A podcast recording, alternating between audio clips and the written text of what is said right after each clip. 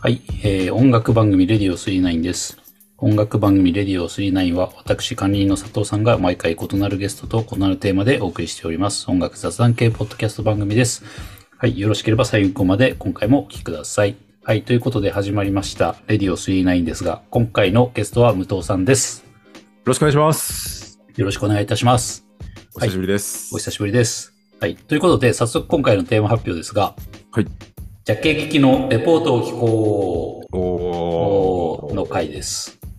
はありい。がとうとございますいうことで、えー11月25、26日に、えー東京の、あれ、渋谷ですか渋谷、原宿の方ですね。原宿ですか原宿で、はいえー行われました、えーポッドキャスト番組のジャケット、番組のアートワークを、えー飾ってもらうイベント、ジャケ劇、2日間にわたって開催されましたが、えー当番組から武藤さんがですね、見学にというか、参戦といいますか、はい。参加されたということで、まあね、はい当番組のね、えーアートワークも飾られていたということで、はいえーまあ今回は、えーそこら辺のね、レポートを私もあの楽しみにしておりましたので、当日行けなかったので、 はいはい。えーそうです武よね藤さん、東京勢ということで言っていただきましたので、えー今日は、えー感想とかですね、他の番組のこのアートワークが良かったっていうのを、はいはいはいはデい。ザイン系の、ね、本職デザインの武藤さんの観点からはい教えてもらえればなという回でございます。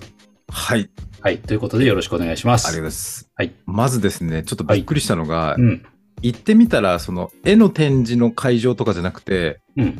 すごいおしゃれなカフェで開催されてて、はい。あの、そうですよ、カフェって言いましたよね、僕そうそうそうそ うん。なんかね、その、うんめちゃくちゃおしゃれなカフェで若者たちがすごい行列をなしていて、うん。あの、これあの、展示の行列なのかなと思ってびっくりしてずっと並んでたんですけど、うんあの、カフェ自体の行列だったみたいで、あ、あの何もともとカフェとして人気がある、そうそうそうそうそうそうホットコそう。ムスペース東京そうん。う。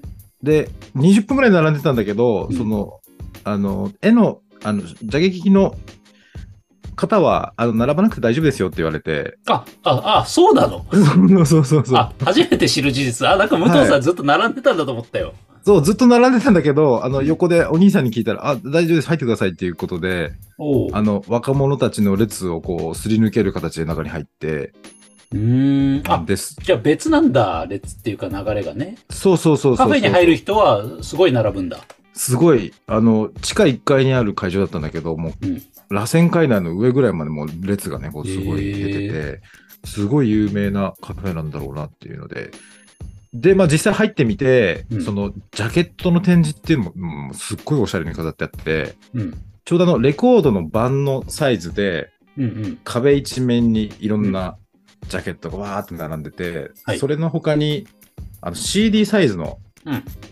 えっと、ジャケットっていうのもまた別の種類であって、うん。それをね、あの、CD ショップでこう、一個一個ジャケット見るかのように、アートワーク見て、裏の説明見てとか。はいはい。あの、まあ、タワレコとかツタヤで我々が経験した、我々世代が経験した、あの、ジャケ狩りのそうそうそう感そう覚そう。ですよね。うん。 CD はね。で、あの壁にかかってるレコードは、あうのん別に下になんか冊子みたいなのがあって、それをこう手に取って見ながら、あ、これってこういうラジオ番組なんだっていうのを見ながらね、はい一個はい一個こう、巡ってったんです。当番組もね、送りましたもんね。うん。当番組もね、あの、一番奥の一番いいところにドーンとね、左上でしたかね、真ん中左上にのね、うんうん結構入る場所に飾って手いたにだついくとてこ。ろに飾ってましてね。うんうん。ただね、その下には、あの、ベンチがあって、うん。若者たちがおしゃれな飲み物を座って飲んでるんですね。うん。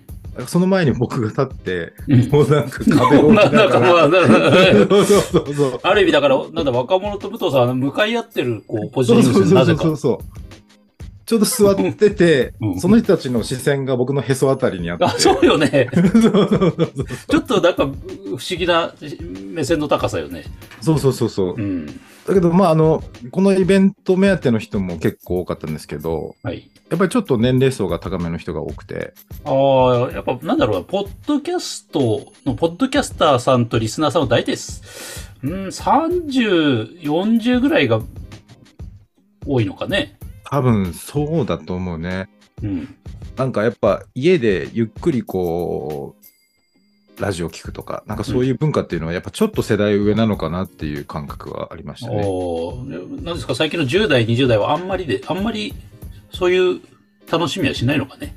多分やっぱ TikTok とかインスタとかビジュアルでこう楽しむのが多いんじゃないかなと、あー動画ってことですか動画的に。おおはいはい。うん。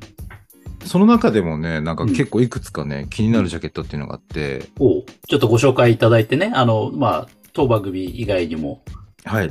気になったとですね、ジャケ今ッ、ト。うん。僕がジャケットから実際に番組を聞かせていただいて、あ、え、ジャケ聞きしてみたってやつじゃないですか、武藤さん、それ今はい入りの。あのー一応、あの、気になったのは聞いてるんですけど、今一番ハマってるのがですね、うん。よく眠れる戦闘ラジオっていう、えっと、ジャケットで言うと、ちょっと絵本みたいなテイストで、うん。なんかこう、男の子がお布団をこう、かけてるような、おー。横に三日月があってね、すごい可愛いジャケットで色合いとかもすごい綺麗なんだけど、そこに、うん。あとは眠るだけっていうハッシュタグがあって、おー。なんか、寝落ちするのに良さそうな番組ですね。そうそうそうそうそう。で、これのね、番組ちょっと聞かせていただいて、うんコンセプトも毎回同じこと言ってくださってるんですけど、うん。湯船から上がって肩の力を抜いたら、日常にある小さな幸せが見つかるかも。銭湯と睡眠をつなぐラジオです。みたいなことを言ってくださって、はー。うん。で、実際なんかあの、銭湯の2階で、うん。あの、番頭さんと、うん。その、銭湯やってる方が2人でこう喋ってるみたいなラジオであ。あ、ほうほうほう。うん両方あの女性のなんかちょっと若めの方なんですけどあ、女性なんですか。そうそうそうそう、ん。なんかねこうコップにお酒をつ継ぐこうコリンコリンコリンみたいな音とかもうん。あの効果音でありながらなんか日常のねお話をこうゆっくり楽しそうにしてるっていうラジオなんですよおー武藤さんがなんかこういう音声コンテンツにハマるの珍しくないですかそうあのねハマっちゃった、ついに、ポッドキャスト。 ASMR 的な要素もあって、はいはいはいはいはいはい。なんか、すごくね、あの落ち着くというかうん。ゆっくり聴ける感じなんですよねあ、僕も聞きたい、それ。うんうん。あの女性の声もあのとてもあのすごい耳障りが良くておーすごい。気持もちよくよるなるようなラジオですね。う一回番組名いいですかちょよく眠れる戦闘ラジオっと聞いてみます、僕も。聞いてみてください。はい。あのかなり耳障りが良いラジうオです。ん。あとねもう一個あのジャケットというかあの、うん番組名にインパクトがあるやつがあっておうそれちょっとご紹介するとえっとタイトルは、たまたまゲストがいつもゲイっていうおーこれね、あの、アートワークの写真送っていただいたやつですよね。そううんな。んか可愛いえっとね、男性のイラストがあって、はい椅子に座っていて、うん。で、ゲストをお迎えするということで、もう一個椅子があるんだけど、そこは空席になってるっていうようなアートワークですね。たまたまゲストがいつもゲイ。はい。こちらも聞かれてる。これあの、まだちょっとあの、まだ1話ぐらいしか聞けてないんですけああ、ど、でも聞かれたんですね。はい、聞いて、なんかね、あの、 うん。すごい、あの、ゲストに頼りっきりの他力本願系のラジオですっていう ことで、ああのあ、もう公言してるわけだ。そうそうそうそう。ちょっとあの、レディオ39にも近いああ、近いですか部分は近ねいですかありますよねあなるほど。はい。うん、で、ちょっとあの、あの、触りだけ聞いたんですけど、面白かったんで、今今後も聞いてみようかなっていうところですほね。ぼ、たまたまゲストがいつもゲイ。えーいわゆる玉ゲーってやつですね。玉芸ってやつですね。はい。あと最後にもう一個は、えっとですね、溶けない夜に空想をっていうラジオさんですね。ああ、こちらのピンクのはい。ジャケットがピン印象的な。クのちょっとあの、ううつっぽい女の子のうん。ラジオを聴いてるようなイラストのアートワークなんですけど、はい。これはですね、あの女性が、えっとですね、てんてこまいさんっていう女性が、一人でこう、日常の問題点とかを投げかけてるような、一人プレイのラジオなんですけど、ほうほうほうほう。いや、うん、それを聞いてもだし、僕このジャケットを見て聞きたいなっていう感覚にはちょっと今陥りました。うん、あのね、あのちょっ、と気になる。投げかける問いが結構、あの、刺さるものが多くて、うん。例えばあの、最近の世の中って、好きの賞味期限が短すぎる、みたいなね、投げかああ、うん。け。なんかあの、世の中にコンテンツが溢れすぎてて、消費とか移り変わりが激しいですよね。そう消耗品みたいな感じですごいね。まさにそのようなことをね、うん言っていて、あ、こっちは考えさせられるなっていうテーマがね、たくさんあるんですね。なるほど。う。うんんこれもね、まだ2、3話しか聞いてないんだけどね、もうちょっと聞き込んでみたいなっていう。あこれね、やっぱジャケットで聞きたいなって思わせるアートワークですね。うん。うん。こんな感じで。こんな感じですか。はい。はい。あーいや、ちゃんとね、レポートしていただいて。うん。でも本当楽しかった。あの、あの、あ、やっぱね、あの、ジャケ聞きの楽しさっていうのを思い出したというか、うん。実際、あ、かっこいいジャケットだなって言って、やっぱ聞いて、うん。ジャケ買いの良さっていうのがあるじゃない。うんうんうん。それがね、あの実際に聞いてみて、ああ、やっぱ、うん、面白いなっていうのを感じましたね。どう、どうですかジャケットで受けた印象と番組を聞いてみた印象って、うん。どうですか違ってましたやっぱり、ジャケットの印象と似てました番組の。あのね、大体近い。ああ、やっぱりあの、あれだね、うんジャケットって表してるよね、番組を。うん。ジャうん、CD の時も、ジャケ買いとかしてたけど、うん。大体ジャケットから受ける印象の音楽だったりするもんね。ね、なんかジャンルとかテンポ感とか、大体なんか合ってるよね。そうだよね。うん。そういう意味でもね、あの、ジャケ買いの楽しさ、ちょっと思い出した感じしましたよ。なるほどね。あーうんいや、なんか、やっぱり、すごくいいイベントだったですね。そういうのをね、思い出したんならね。うん。我々、ジャケ聞き世代ですからね。。ジャケ聞き世代ですからね。はいでは、曲に参りましょうか。はい。全く関係ない曲をね、今日は、ジャケ聞きに。 シラップのループっていう曲です。はい。一応聞きますけど、ジャケ聞き関係ありますか関係ないですえっとね。これは、あの、なんかこの方々が、えっと、バーかなんかやられてて、そこに行ったのが最初なんですよ。シラあ、フさシんシラップさんがバーやってるんだ。なんかバーか、なんか事務所だか、で、そこで一回お酒飲ませていただいて、うん。なんかこう、ジャケ聞きじゃないけど、そのお店から、あ、この人たちの曲聴いてみたいなっていう逆の入り口ですね。えーそこにはね、シラップさんもいたの。はいなかったですね。なんか、ああのマネージャーさんとかがなんかお店に立ってたりして、えー東京のどの辺なんですかあの、大観山とかあっちの方だった気がしますね。なるほどね。はいと。いうことで、聞いていただきます。シラップスで、ループ、どうぞ。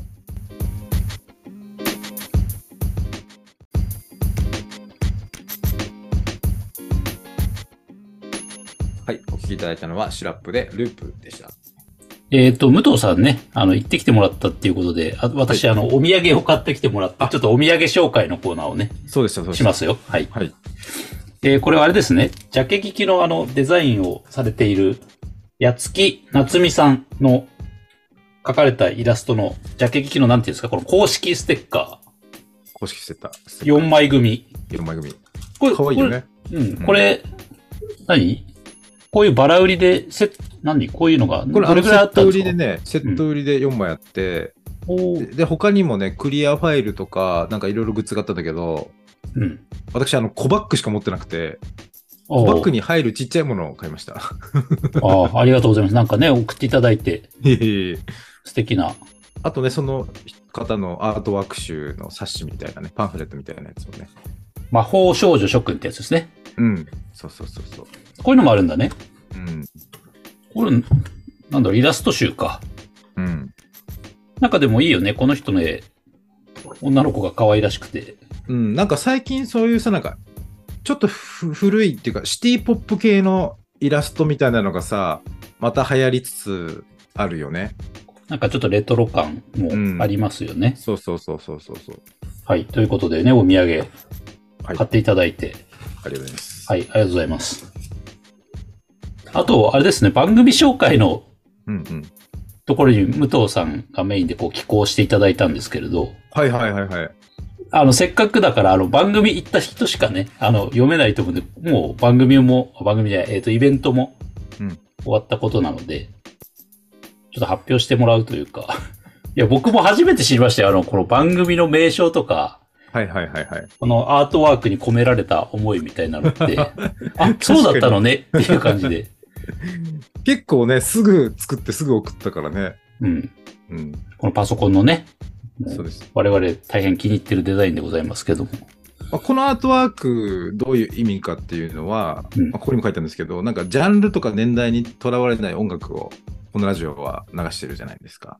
まあそうですね。新旧結構問わず、新旧なんなんなら旧の方が多多いような感じもね。そうそうそう。そういう時ありますけど新しいものも流したりするんで、なんかこう、ね、時間旅行をしてるような、うんあの、昔を思い出すこともあれば、今を考えることもある、なんかそういう、本当銀河鉄道999みたいな、こう、時間旅行をできる、はいはいはい。なんかそういうのをイメージしたかったですよね。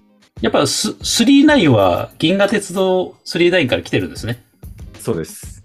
そういうのもありつつ、なんかこう、ジャケットのアートワークとしても、なんか、ちょっと新しくもあり、レトロ感もあり、うん。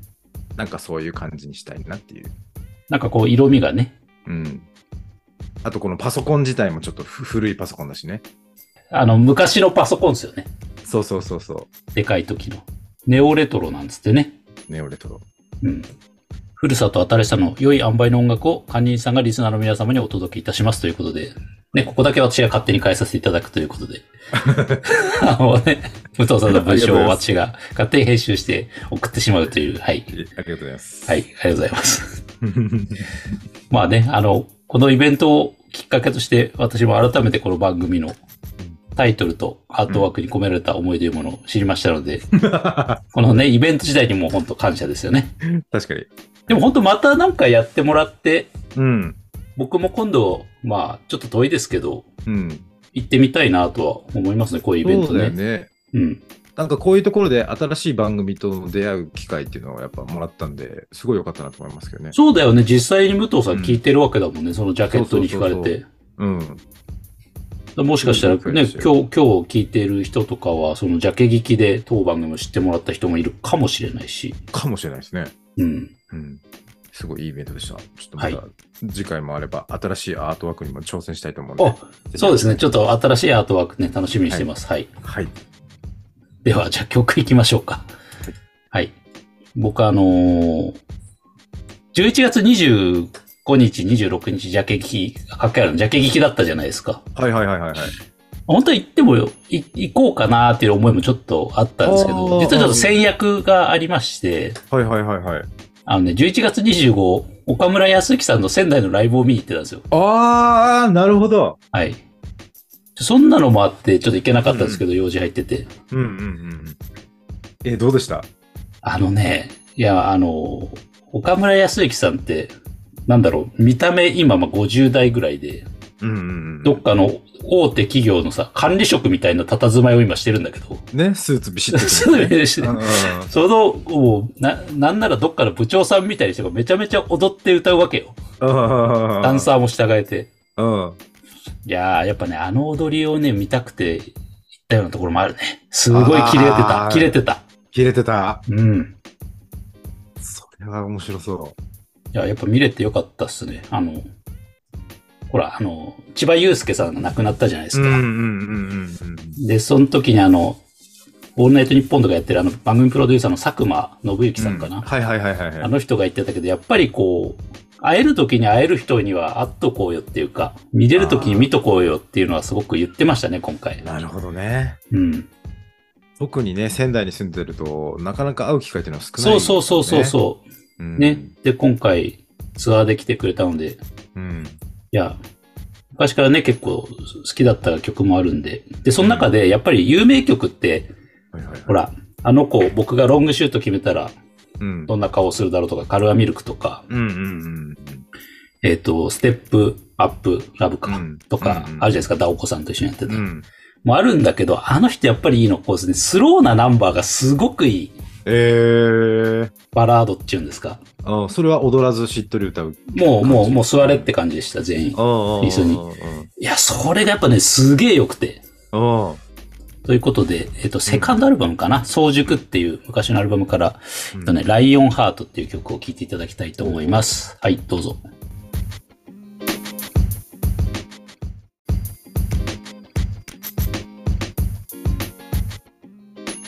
はい、えー、岡村康之で、ライオンハートでした。はい、ということで、エンディングでございます。はい。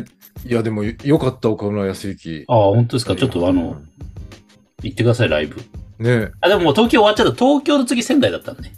ああ、そうなんだ。うん。うん、ちょっとぜひ行きたい。で、岡村康之さん全然 MC しないんだね。あ、そうなんですね。うん。もうずっと歌いっぱなし 歌いっぱなし。仙台、行けるのしか言わなかった。ういけるって いう。それだけでしたね。あとはこう、なんだろう、うん別のメンバーの方が代弁するっていう感じで。そうなんだ。うん。えじゃあ曲と曲はもう繋がってるの一曲終わったら。あ、もうほとんど繋げて、バンバンバンってやっちゃって。えーいや、それも体力使うよね。そうだね。いや、でもね、やっぱダンサーとか従えてたんですげえ見ごこと、見応えあったし、あの、カバーととかやるのも知らなくて、洋楽うの。ん。えー、今回あの、ディーボ、ディーボかなんかのカバーかなんかやったんですね。えー、すごい。すげえかっこよかったですね。うん。はい。ということで、非常に満足度の高くて、私も T シャツ買っちゃいましたけど、どうなっちゃってんの大学の T シャツうを買わ、っちゃいま欲しい、欲しい、それ。ドーナツ書いてあるんですけどね。 欲しい。はい。えーということで、はい。まあ皆さんもね、あの、行ける時とか見れる時に本当ライブって見といた方がいいですよ。僕は結局千葉祐介さん見れなかったですからね。うん、僕もです。はい。ああ、そうですか。武藤さんもね。はいい。や、それ本当いい言葉ですね。あうりがとんうございます。うんそう。そんなのもあって僕来年ね、ポールウェラーを見に行きます。うわ、すごい。それはもう二度と見れないかもし二度れない。と 見れないかもしれない。ポールウェラーで仙台来るんで、ちょっとポールウェラー見に行きます。はい。はい。ということで、じゃあね、はい今年まだまだ、あの、リスナーズベストトラックも募集しておりますんでね、皆様の今年良かった曲とかをね、送っていただきたいというのもあります。はい。それとあとですね、お便り、星の評価、星の評価はぜひ、ね、5をいただけるとありがたいですね。はい。ということで、じゃあまた、次回ね。次回も武藤さんということでね。はい。はい、お願いします。僕ね、次結構ね、神回になる予感はしてるんです。お神回なのか、カオス回なのか分かりませんけ ど、あ楽しみの、うん、ちょっと次回のテーマ言っときますと、あの、今年お世話になった動画をご紹介ということで、おまあ、多分ちょっとまあわね、あの、対決シリーズですね。なるほどあ。の、競技で決めるっていう勝ち負けを、あ、例その っち系ですね。VS 系ですね。なるほど VS 系です。はい。ということでね、また次回よろしくお願いいたします。レディオ39でした。